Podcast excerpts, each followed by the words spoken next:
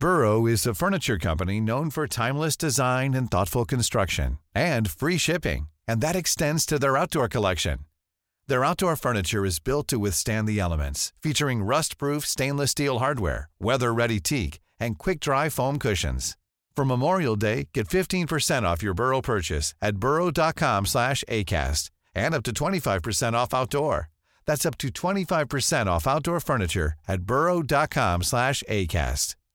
Hey, Dave. Yeah, Randy. Since we founded Bombas, we've always said our socks, underwear, and T-shirts are super soft. Any new ideas? Maybe sublimely soft. Or disgustingly cozy. Wait, what? I got it. Bombas. Absurdly comfortable essentials for yourself. And for those facing homelessness. Because one purchased equals one donated. Wow, did we just write an ad? Yes. Bombas. Big comfort for everyone. Go to bombas.com/ACAST and use code ACAST for 20% off your first purchase. Hello and welcome to Off the Beaten Track podcast. I'm your host, I'm Stu Whiffin. It's another week, therefore it's another episode. Today's episode, I'm joined by Dave Haslam, writer, broadcaster, DJ, resident of the Hacienda and many, many, many other events and nights and stories, all of which we touch upon on today's episode. You're in for a real treat today. We talk about some great records as well. And before we get on with the episode, just a few thank yous. A huge thank you to Scroobis Pip and everybody at the Distraction Pieces Network. I'd also like to thank 76 for producing this podcast, who's been up against it in lockdown because... As I'm sure you're aware, you podcast listeners, that most stuff's recorded remotely now, so it's extra pressure on the producer to get your podcast sounding as close to two people sitting in the studio together as possible. And 76 has been doing a wonderful job, so thank you. If this is your first time listening to Off the Beaten Track podcast, once you've finished this episode with Dave, then why not have a look in the archives, because you'll have access to over 180 episodes where I talk to all manner of actors, producers, DJs, musicians, from the likes of, where to start, James Lavelle to Maxine Peake to Amanda Abington to Chuck D to the Deftones to Chic. Go and have a rummage in the archives, and I'm sure you'll find some episodes that will tickle your fancy. And if that's not enough, I have a Patreon page as well where you can support the podcast and get access to hundreds of other episodes. I put up 4 radio shows each week over there and video episodes and unique Patreon episodes as well. So there's loads of stuff over there. And by signing up there for as little as, I think it's about £7 a month, you get, 4 or 5 extra shows a week. So fundamentally you're helping sustain and support this podcast. So any help over on Patreon is really, really appreciated. Okay, you can find out about all of this stuff and merch as well, offthebeatentrackpodcast.com. That's off the beat and, not an, and track. .com. Right, that's enough waffle from me. Let's get some grade A waffle from today's wonderful guest. Please enjoy Off the Beaten Track podcast with the magnificent Dave Haslam.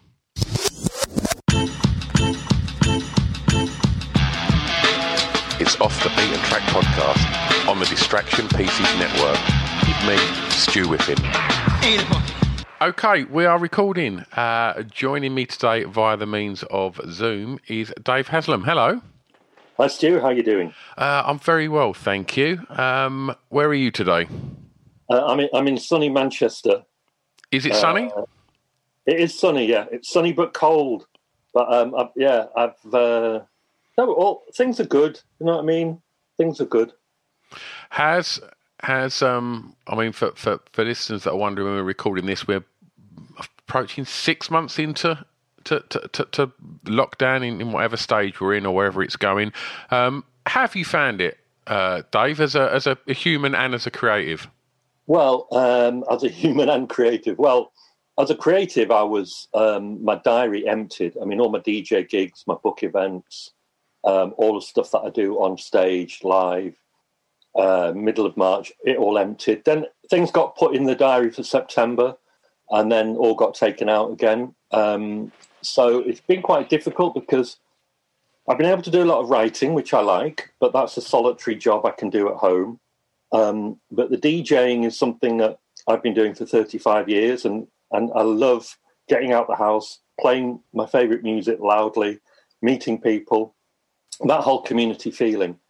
So I guess as a human, it meant I felt a little bit isolated, like a lot of people have, a bit claustrophobic. You know, I had gigs in Germany and Paris and other places, and so I'm really disappointed to miss out on the travel. You know, but I'm still here, and I'm hoping the diary will be filled next year, and we can all move on and do what we love to do. Is there anything sort of happening? I mean, I did see Luke Unabomber was doing something in Manchester. Is there events starting to sort of open in different kind of styles? And you know, what's been happening in the kind of the rethinking? I mean, I run a venue myself and have done for many years, and we're struggling to think how we can adapt. Just wonder what's happening in Manchester. Yeah, you're right. I mean, Luke Unabomber and a bit of a team have put together something called Freight Island, which is in a big space behind Piccadilly Station. It's open air, mostly open air. And in fact, I DJ'd there for him a couple of weeks ago. No dancing allowed, which was okay. You know, that gave me a chance to play a lot of stuff that I probably haven't played out forever. And really well run, table service. So it's a different way of having a night out, but at least people get to see each other.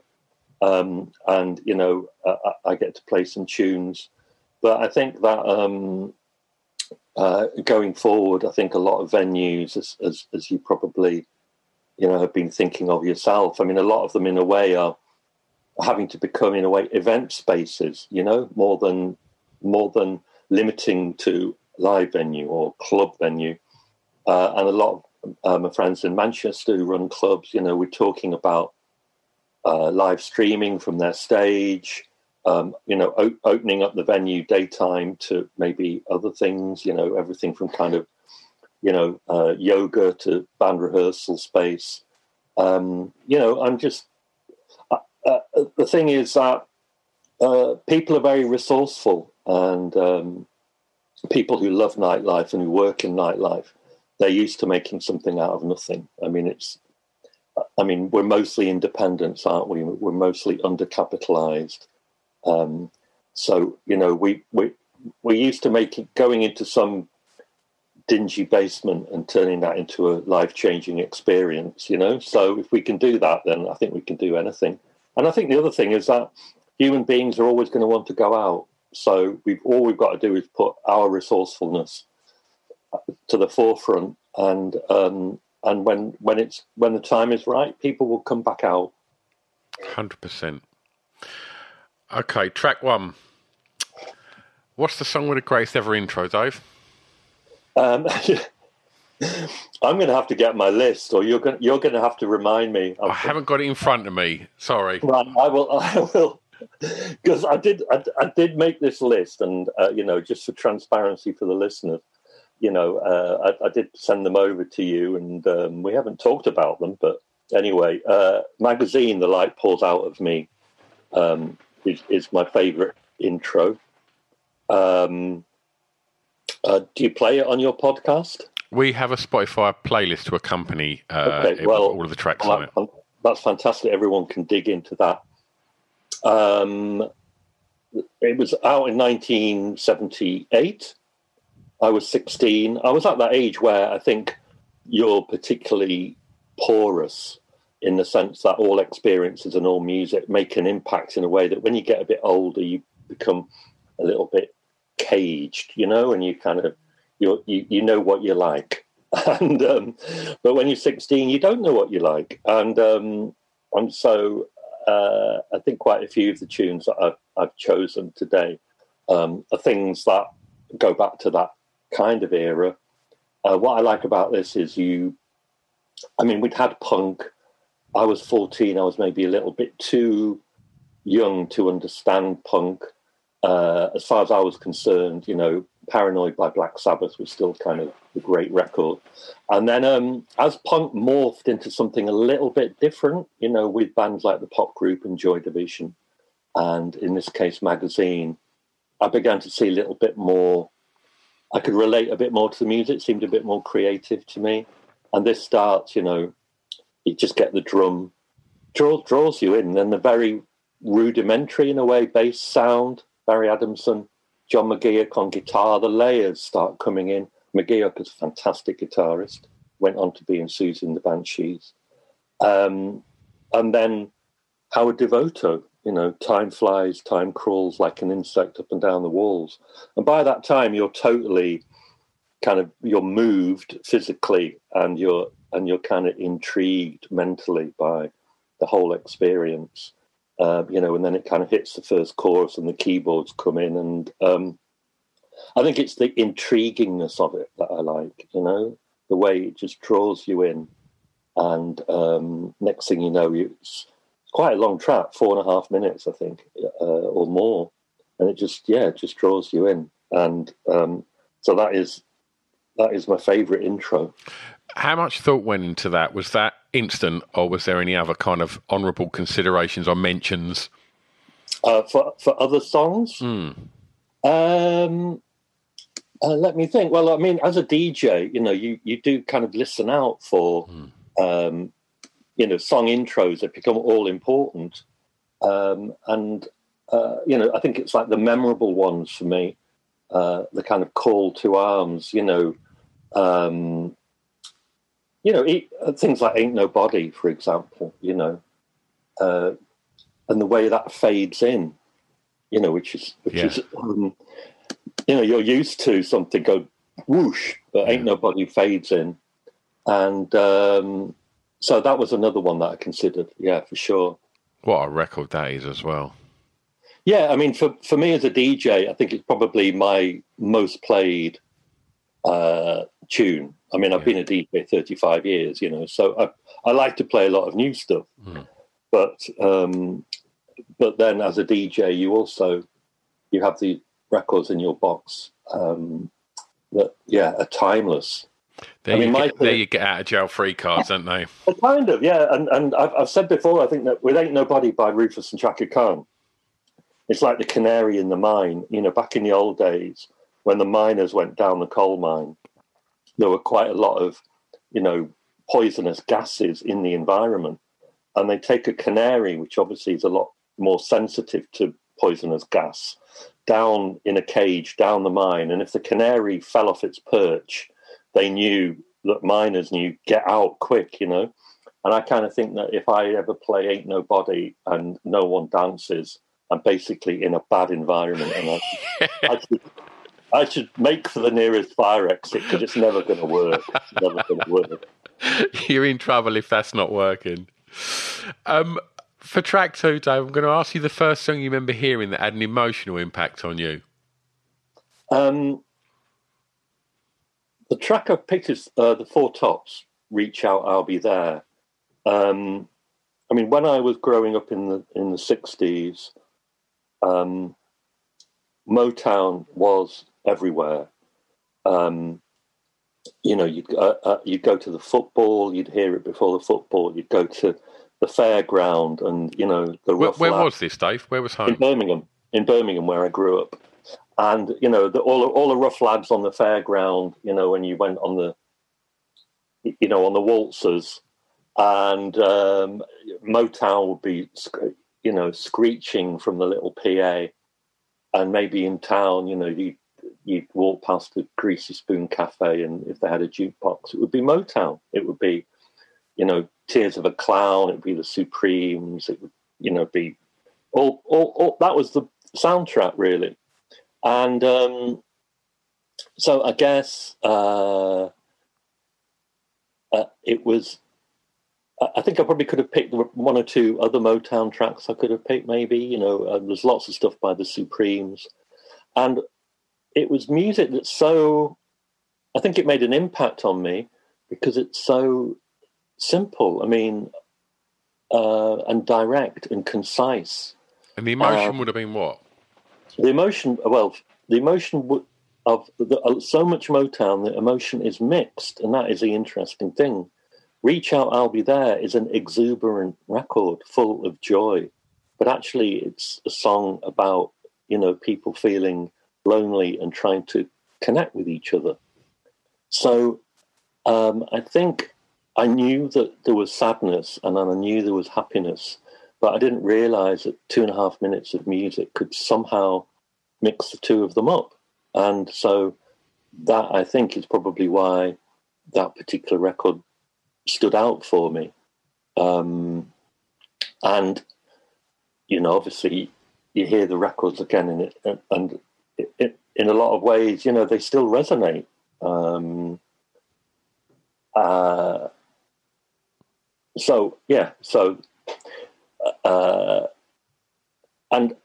I remember when I was about 7 or 8, my little party piece was basically to kind of dress up ridiculously and mime to Motown. I mean, there was no karaoke then. Yeah.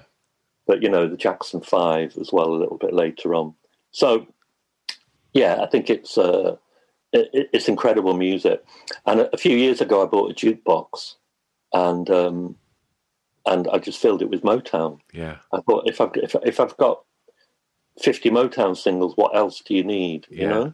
And they sound great on a jukebox, because the other thing about them being so simply made is that they're made for jukeboxes and they're made for radio. So, you know, it's clear. Yeah. And the bass is heavy and the melody's strong and the voice cuts right through, you know? So, that's the one that made the impact. And aside from sort of, when you was out and about here in Motown, you know, you mentioned at the fair and things like that, growing up at home, what sort of music was there music on at home? And if so, what was it? What were you exposed to by, like, you know, parents and stuff?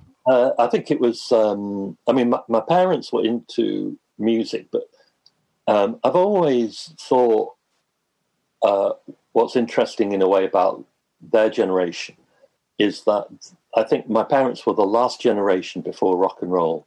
They married in 1957. By 1963, as the Beatles and the Rolling Stones were breaking through, they had 3 children under the age of 4, you know? So there's no way they were going to tune in and drop out. You know, there was no way they were going to get involved with rock and roll. You know, my dad had to go out to work and my mum had to look after us. And they didn't really get it, and why would they, you know? But they listened to, you know, mostly classical music at home. But they, you know, it wasn't a musical environment. None of us, you know, knew how to play an instrument or whatever. But I had an older sister who's 2.5 years older than me. Well, I still have, bless her. And I think she was probably the biggest influence on my music taste evolving, because she was older, and so she went to a youth club. You know, I was still 10 or 11, and she'd come back and, you know, she'd have Bowie and Mott the Hoople and Rod Stewart and the Faces, and she was the one who'd make us all sit down and watch Top of the Pops. And, you know, very soon I realised that there were some things on there that made a load of sense to me, you know, like Motown, and then Slade came along, you know, fantastic. And the Stylistics, I used to love all the kind of the black American soul groups on Top of the Pops, had just brilliant kind of day glow suits on and little dance routines. So I think, and then as my sister got older, then she started taking me to gigs. But then, like you do, I began to then think, well, I want to define my own identity. So she got a bit folky, you know, Fairport Convention and Neil Young. So I went a bit punky and, you know, The Clash and everything else that followed, the Buzzcocks. So I think it was probably her taste. I remember reading something by that Brian Jones of the Rolling Stones had once said, that when the Stones started touring the country, they would always love it if there was some cool girls there, because they just said that they found that in every town, the girls were cooler than the boys. The boys would kind of shout about being cool and get down the front and would hassle the band and would wait behind for the band and would start a band. But actually the ones with the best ears were the cool girls. So, I think my sister and her friends fitted into that category. And still when I DJ, in fact, I started a night in Manchester in 1992 on a Friday night, playing disco, funk, rare groove. Everyone else was playing heavy techno. And I thought, well, I need to refresh everyone's ears on a Friday night. And me and Elliot and Jason, who DJ'd with me, we decided that any record where girls left the dance floor and boys got on the dance floor, we would never play again. And after 12 weeks, we had a killer playlist, and the night went weekly for 7.5 years. What were some of the songs on that? Cheryl Lynn, Got To Be Real, Young Disciples, Apparently Nothing, Candy Staten, You've Got The Love.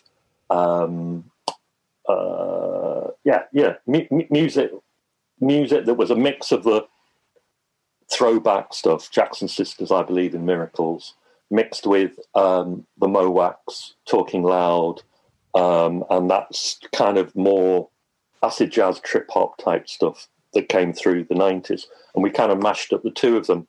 And the idea was that on a Saturday night, I was playing a lot of house on a Saturday, so the idea was that our Friday night was a kind of a warm-up, and at that point in Manchester, people were going out, at least twice a week.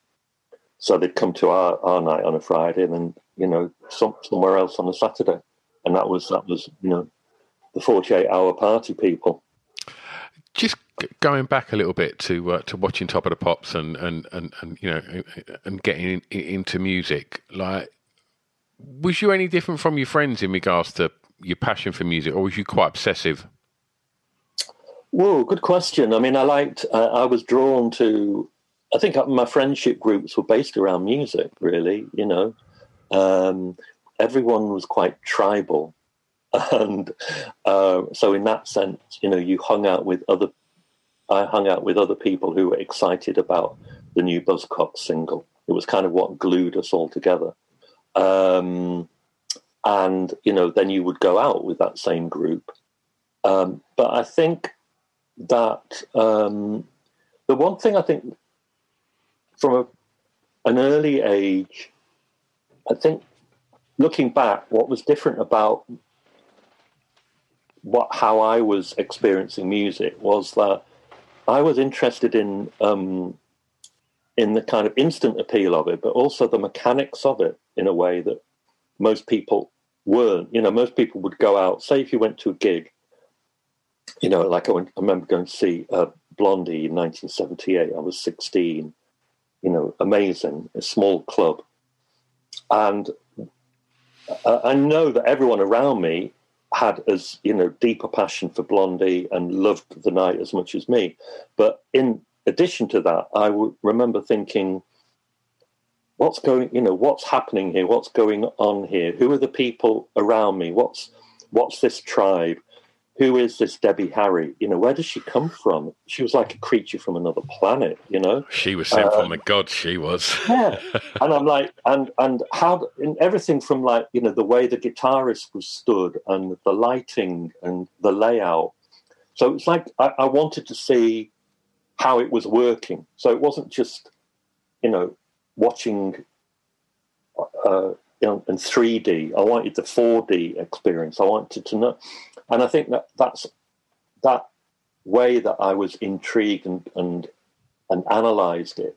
I think that was what made my experience of listening to music different to the people I was hanging out with. We were listening to the same music, but I was just, I wanted to know more. And through Debbie Harry, I was like, okay, so it's New York, it's CBGBs, and through that experience, I probably discovered Talking Heads, Television, Patti Smith, and back in time, Velvet Underground, Andy Warhol art. So from that one night at Barbarella's in Birmingham, I probably ended up that was the door, in a way, opened for me to be interested in all those other bands and the art scene and the New York scene so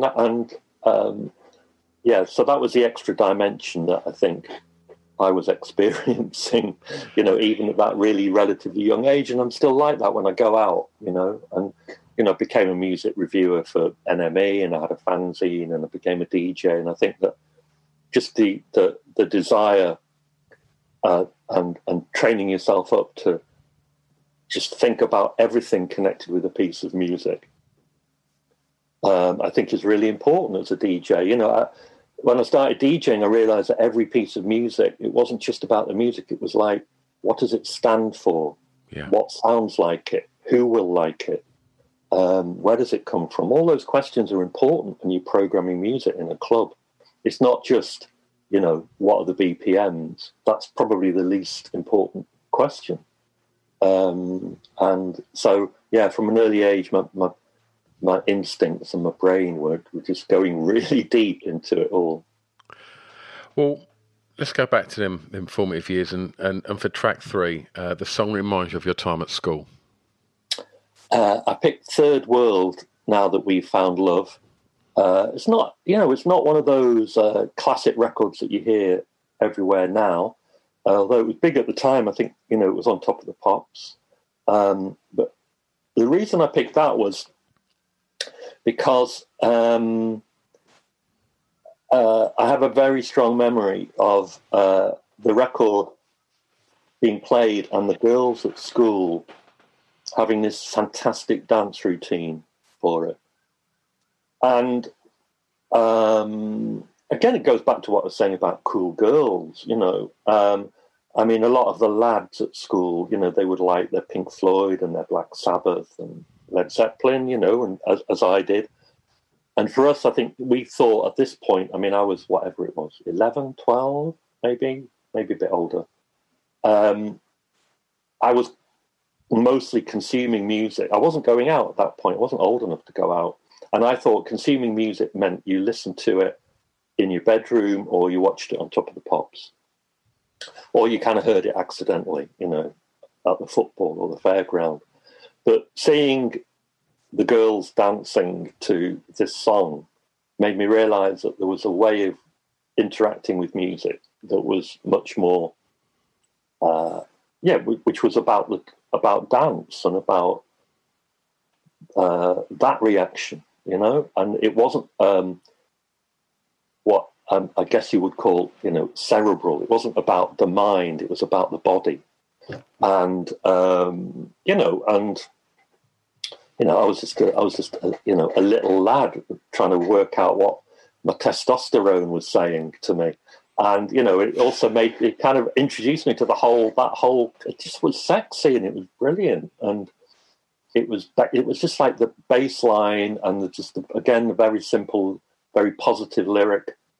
It just put me in a really good place, and so that's what that is a very strong memory of my school days. What did you want to be when you was at school, Dave? I wanted to be a writer, I think. Especially when I was 14, 15, I read a lot. I wanted to be a writer. I remember, I used to go to second-hand bookshops. I used to go to bookshops and record shops, basically. And I spent all my pocket money on books and records. But once again, with books, I remember in the same way as my interest in records took me to kind of more specialist record shops and, began to listen to John Peel and, hear the more marginal stuff, get away from Top of the Pops a little bit. I think with my book reading, similarly, I would kind of go down and kind of discover, French novelists in translation and Germans and, weird American stuff. And it felt like my education was through books and music, and then film, going to watch, early Martin Scorsese films and Dustin Hoffman in The Graduate, and you know that those kind of films, I kind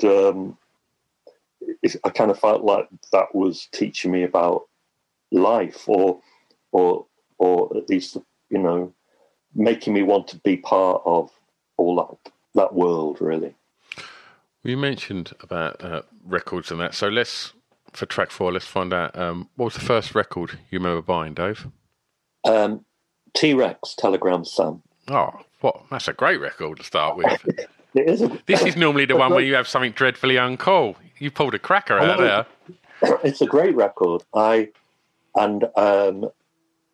remember there was back in the early mid 70s and afterwards, you could buy records from obviously HMV, places like that on the high street. And then maybe there'd be other record shops, but also you could buy them from Woolworths, and newsagents would have them on racks, and they'd often be, I guess they got them from kind of cash and carry or something, and they'd be ex-jukebox records, and so they'd be slightly cheaper than the ones at Woolworths or HMV, 7-inch only with the hole cut out, and you know, when I was 10, maybe, I think I was 10 when I started buying records from the newsagent there. You know, it was probably half my pocket money at least. My sister had a bit of a collection, so you know, I just started buying records, and it wasn't the experience that it, you know. I mean, I think record shops, you know, are fantastic places that have, you know, given me so many great records, so many good experiences. And I always say that actually the Manchester record shops of the late 80s into the 90s, Piccadilly Records, Eastern Block, Manchester Underground, Spin In, all without them, the Manchester scene would never have happened. So, you know, I soon had to go beyond the newsagent to find the records I wanted, you know.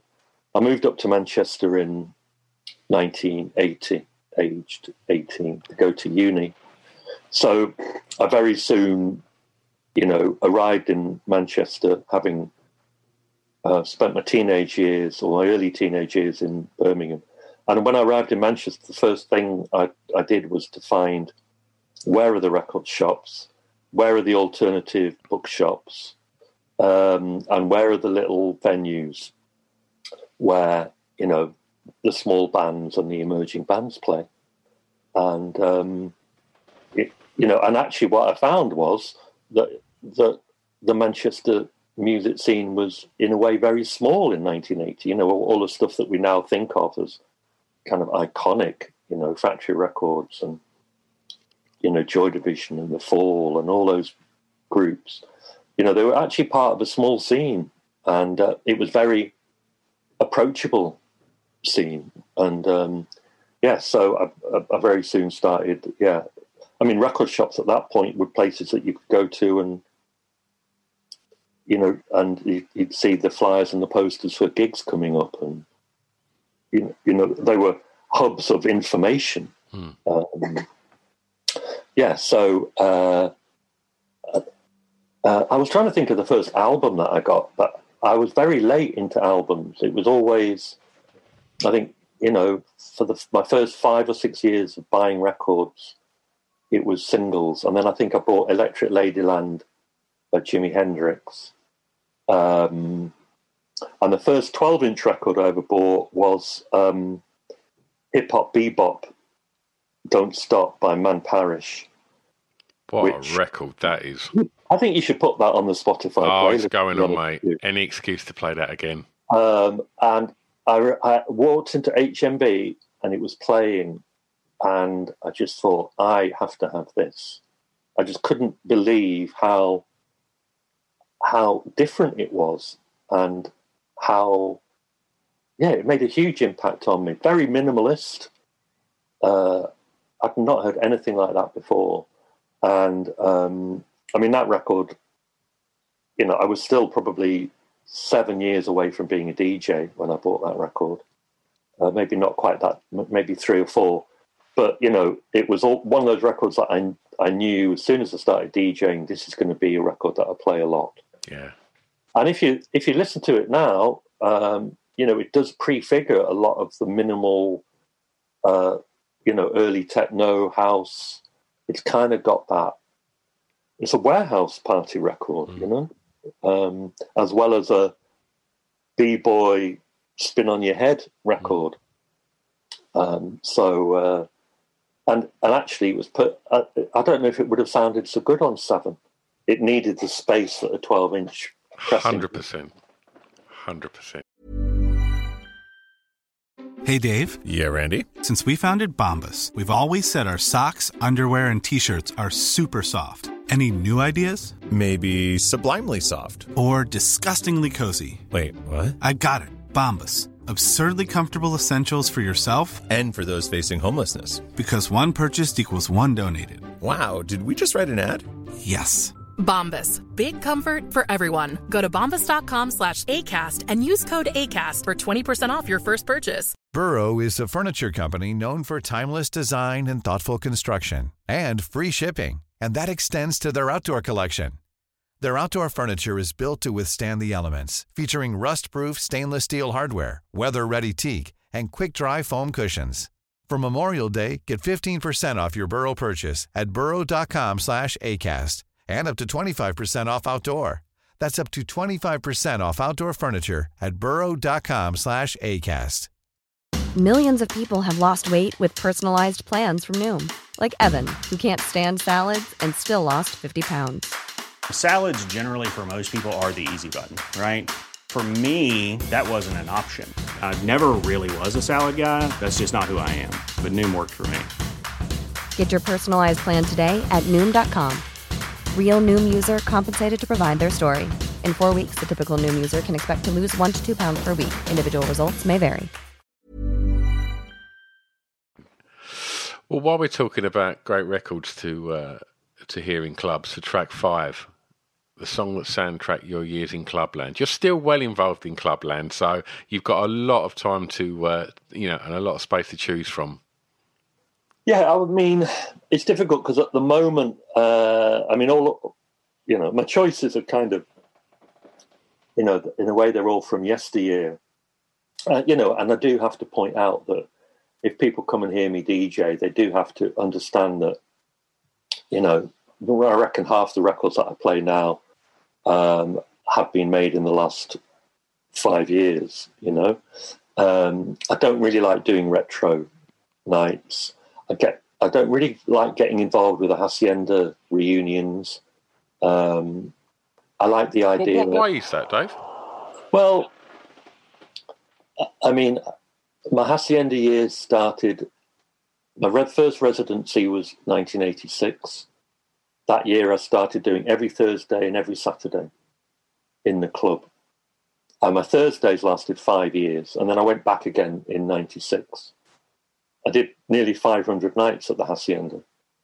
And the last thing that was ever in my mind was to be predictable.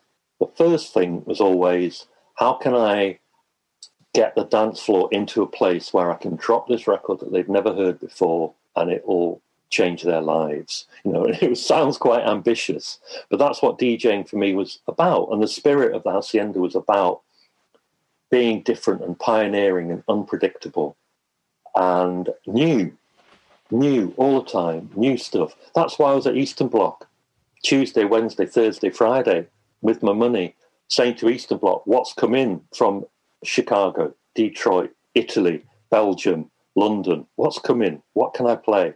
What can I play at the Hacienda that will blow their minds that they've never heard before? And that's why I love the club, and I think that's why the club was successful. And that's why it should be remembered. So the idea of turning up somewhere and playing a load of records from 30 years ago to an audience who've heard them before and just want to hear them and nothing else, to me, is almost the direct opposite of the spirit of the Hacienda. Yeah. And occasionally I do nights, Hacienda-themed, but I then throw in extra stuff. In my head, I'm thinking, if the Hacienda was open on Saturday and I was still the resident DJ, what would I play? Yeah. And that's how I approached the Hacienda night. And so I don't really get involved in any of the retro old school nights, you know? So although my choices, you know, for you today, you know, are quite retro, it's because, you know, it's kind of, these are the tunes that shaped the rest of my life, but they're not necessarily the records that I would listen to or play now. Just quickly before we move on to track 6, I haven't even mentioned what track 5 is yet. Sorry, it wasn't Man Parish. Sorry, no, it was Shannon. Let the Music Play. What a record! So that'll light up the Spotify playlist. I mean, a fantastic record. I mean, when I started at the Hacienda. I did quite a few one-offs before I got a residency. And, you know, and then when I did the night I was talking to you about before, at the Boardwalk in the 90s, you know, when I was, you know, trying to do a Friday night that brought in a load of music that wasn't being played by anyone else, I brought this record back. Because it just has, it's just got such a great vibe about it. And it's not overplayed. I mean, as you know what it's like. I mean, some people want to hear the same records all the time, but for me, some of my favourite records have been kind of ruined by being overplayed. Definitely. So a record like this, still underground, isn't it? It's still an underground record. And you know, it's brilliant production. You know, and you can even hear it. It's the kind of tune that influenced, you know, Pet Shop Boys, for example. You know, that New York Bobby O sound. So definitely, yeah, great record. Just interesting hearing you talk about that, because I know I'm talking to a DJ, obviously, but generally people answer that question and what makes them dance. And you've chosen songs that you've enjoyed making other people dance playing. What would get you on the dance floor? Lots of different stuff. When the moment takes me, I do. I mean, I think a couple of years ago, I was playing. I went 6,000 miles to do a night on an island in the Indian Ocean called La Réunion. It's a French island, French colony. So they take euros, which is weird. Took me 14 hours or something on a plane to get there. And it was a big electronic dance music festival on this island. And it was great. And there were some brilliant DJs. But as ever, I think I was headlining one of the tents on the Friday night. And I was playing a lot of, you know, electronic music, going back to Man Parish, but also, you know, Paranoid London, lots of new stuff, Caribou. And then at one point I was just like, I need to do something that these people are going to really make their, you know, sort the men out from the boys and, the, you know, the girls out from the part-timers. And I played I Want to Be Your Dog by the Stooges. You know, and I knew I'm the only DJ who's going to come to an electronic dance music festival in the Indian Ocean and play the Stooges, but, you know, I'll be remembered. It might not be the biggest record or, you know, might not fill the floor, but I need to lay my marker down and say, if you're in my team, this is also a great record. And I put it on, and about a third of the audience left the tent, and the other two-thirds just went bananas to the point where I actually felt like I need to jump off stage and get into the mosh pit, and I did. So I left the decks. It's not a long record, so the biggest risk was that I wouldn't be able to get back and play the next record. But I just thought, I want to enjoy this moment, you know, and as much as these kids are. So... yeah, the right moment. My thing is, I don't think I've ever played a record that I wouldn't have danced to. You know, I've never played a record I don't love. I've never played a record I wouldn't dance to. I've always thought, in terms of programming music, I've always thought, okay, if I was on the dance floor now, what do I want to hear next? What should be the next flavor, if you like? You know, what should be the next mood? Where should we go from here? Should we go, you know, more pumping, higher, older, newer, more acid, less acid, bit of guitars, bit quieter, something a bit more, you know, a bit more emotional, something harder? And I'm like that, and I'm thinking, well, where do you need to really go on that cliche, the journey, you know?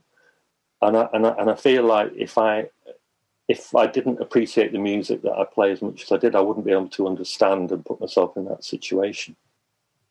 I don't think anyone's ever answered that question any better than that, Dave. Track 6. Favourite song from an artist from your home county, please.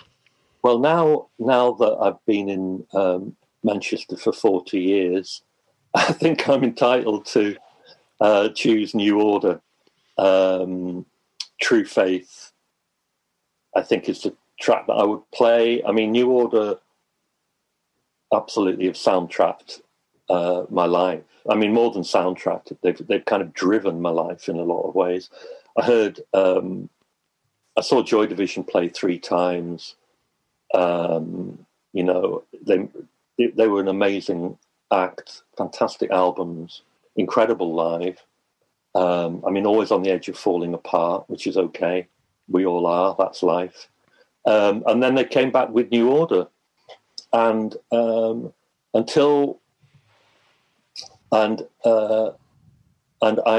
think the first big interview I ever did in the NME was with New Order. Obviously, I worked at the Hacienda, which was their club, and then 4 or 5 years ago, I worked with them on a big project for Manchester International Festival, where we reimagined the New Order back catalogue for a synthesizer orchestra, and the band and the synthesizer orchestra played together at the old Granada TV studios. So I got to work with the band, and you know, very intimately, and that was a fantastic experience. And it was like, for me, it felt like, you know, I mentioned earlier about being that lad kind of stood watching a gig thinking what's going on here, and, you know, but really being deeply into it, but being on the outside of what was going on, yeah, and trying to understand it. And I kind of feel like with the New Order thing that I did, it was almost like that was the journey. That was my life. You know, I'd gone from being the passionate, interested, intrigued young man kind of looking through the window at this world that absolutely fascinated me, to being in the middle of that world and making stuff happen in that world. And a New Order have really been that, yeah, they've been the vehicle really, and they've been the soundtrack for that lifetime's work, I guess. Wonderful.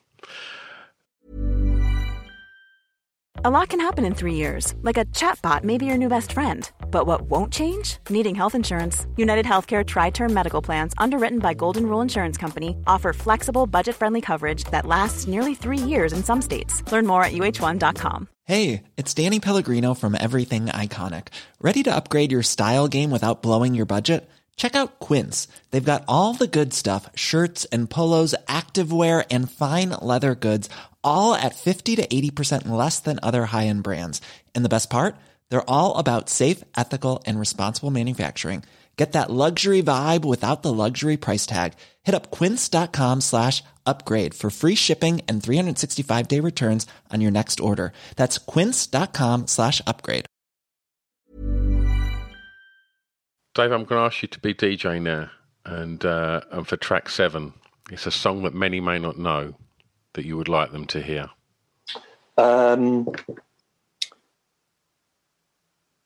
I picked a jazz record from 1957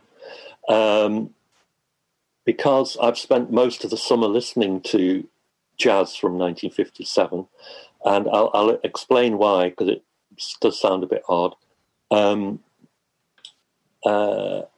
You know, I do a lot of writing. I've written 5 books, but my new project is small format books. So they're kind of an easy read. They're like a 30-minute read, small format book that you can put into your pocket. And I'm just writing about things I feel passionate about. So the first one was about vinyl collecting. The second one was about Keith Haring, the New York artist. The third one was this great stuff that I discovered about Courtney Love when she lived in Liverpool in 1982. And the book I've been working on all through lockdown is a book about the poet Sylvia Plath. And she visited Paris 3 times in 1956. And when you have a small format book like that, you can't tell the big story. You can't say everything there is to say about a subject. So you pick a kind of episode and you write about that really deeply. In a way, it's a bit like a single instead of an album. You know, it's not a big book you can spend 5 years writing. Yeah. It's something much more concise, 4 months' work. And when I write, I need to get into the zone. And I have all kinds of little routines. I like to, work at the same time every day. I go to a cafe bar, sit in the same table every day, have the same drink, leave at the same time. It's quite bizarre. But the other thing is I need to have music that gets me to where I need to be. So the book is about Sylvia Plath in Paris in 1956. And that was a great era for jazz, and especially jazz in Paris. Paris was very forward-looking. And a lot of black American musicians like Miles Davis loved going and playing in Paris. And obviously, they were getting a warmer welcome there than they were back home, where there was still segregation and racism. And also Miles Davis loved French girls. So it kind of worked for everybody. And although Sylvia Plath was not into jazz, I needed to be in Paris thinking almost in a film way, a film soundtrack. I'm writing about Sylvia Plath walking around Paris, eating in restaurants, having encounters with people. And in my head, I'm thinking, if this was a film, what would be playing? And I was thinking Miles Davis, bebop, Dizzy Gillespie. So the song that many may not know that I'd like them to hear is The Sunny Side of the Street by Dizzy Gillespie. The Sunny Side of the Street is a jazz standard. I mean, if you go on YouTube or Spotify, there's so many versions. But I love this particular version by Dizzy Gillespie for 2 reasons. One, the music, it begins by sounding quite easy listening. But it isn't, there's little discordant elements in it maybe. And then you think, oh, that's a decent little instrumental. Dizzy Gillespie, jazz trumpeter, does a great job. And then 4 minutes in, suddenly Dizzy Gillespie decides, oh, time for a vocal. And it's literally like the last 45 seconds of the song is him. I mean, he's not a great vocalist, but you can tell he's just like saying to the studio engineer, you can't keep me away from the microphone. I need to sing this song. And he sings The Sunny Side of the Street. So I like the fact that the song has this kind of very odd structure to it, which is like a dance record, it's like, it's not verse, chorus, verse, chorus, verse, chorus, middle eight, verse, chorus, end. And I love that. And the other thing was that Sylvia Plath is a poet who had a lot of issues in her life, a lot of struggles. Listeners may not know her work, but it got very dark. And in 1963, she killed herself. But in Paris, she had some incredible moments of happiness. And so The Sunny Side of the Street, the song, and me being able to discover this tragic poet's happy moments put me in a great place at lockdown. So in a way, this is, although Sylvia probably would never have heard this tune, for me, this is like the story of her Paris trip.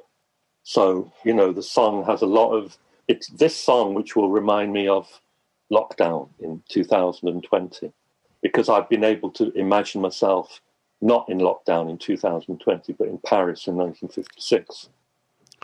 Well, we'll ensure that it goes on the the Spotify playlist, Dave. As we hopefully see ourselves coming out of lockdown, what are you most looking forward to? Travel. I really hope that those DJ gigs in Paris and Germany are still there for me. I mean, I love going away, taking my music, meeting new people, sharing. It's all up for me. The music is, for me, it's always about sharing. That's what a DJ does. You know, you share the stuff that you love, and if you're a good DJ, you play it in such a way that the people on the dance floor will love it as much as you. And so, but at the same time, I've also got a gig that I need to do in the function room of a pub in Levenshulme, Manchester. And that'll be as much fun as a trip to Paris. So it's, yeah, put me behind the decks as soon as possible and fill the room with people, turn up the bass, and I'll be back to doing what I really love. And if people want to find out where these gigs are going to be and everything else that you're up to and the books, where's the best place for them to go? Probably Twitter, Mr_Dave_Haslam. And Facebook, social media.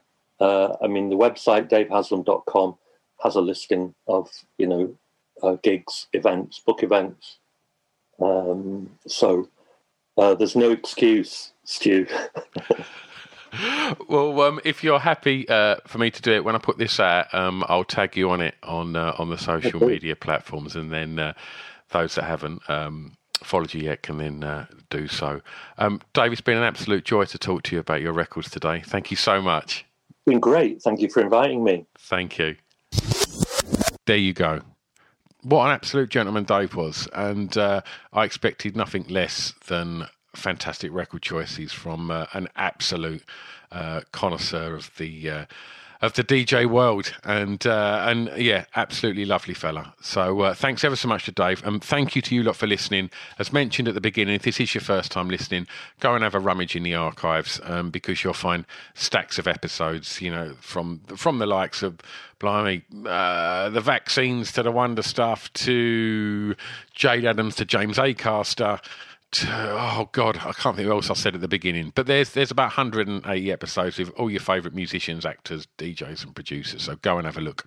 And I'll sign off on this bit. Have a lovely week, and look after each other. Be nice, and www.offthebeatandtrack.com. Bye-bye. I've got an announcement. Save Our Souls Clothing. www.sosclothing.co.uk. Why am I telling you this?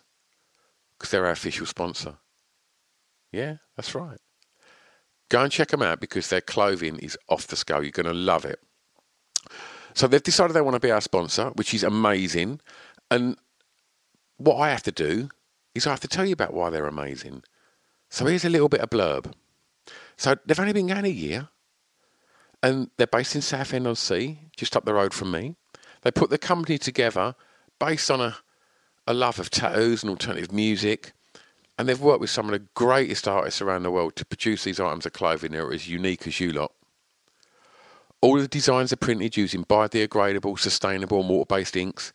In addition to that, they only print on garments made by members of Fair Wear Foundation. I mean, come on, great clothing and a conscience. Since going live in April last year, they've seen their audience grow massively and are now selling orders all across the world. And they were recognised by Cosmopolitan magazine as one of the best sustainable clothing brands, alongside names such as Stella McCartney. I mean, that's quite a first year, right? So go and check them out, because they've put a lot of love into supporting this podcast, and I couldn't be happier. What else they've done is they've given you 15% off.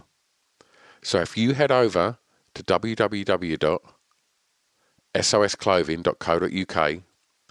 Do a bit of shopping, see what you like, throw it in the basket, and then on the way out, put in the discount code BEAT15, BEAT15, and that'll save you 15% off.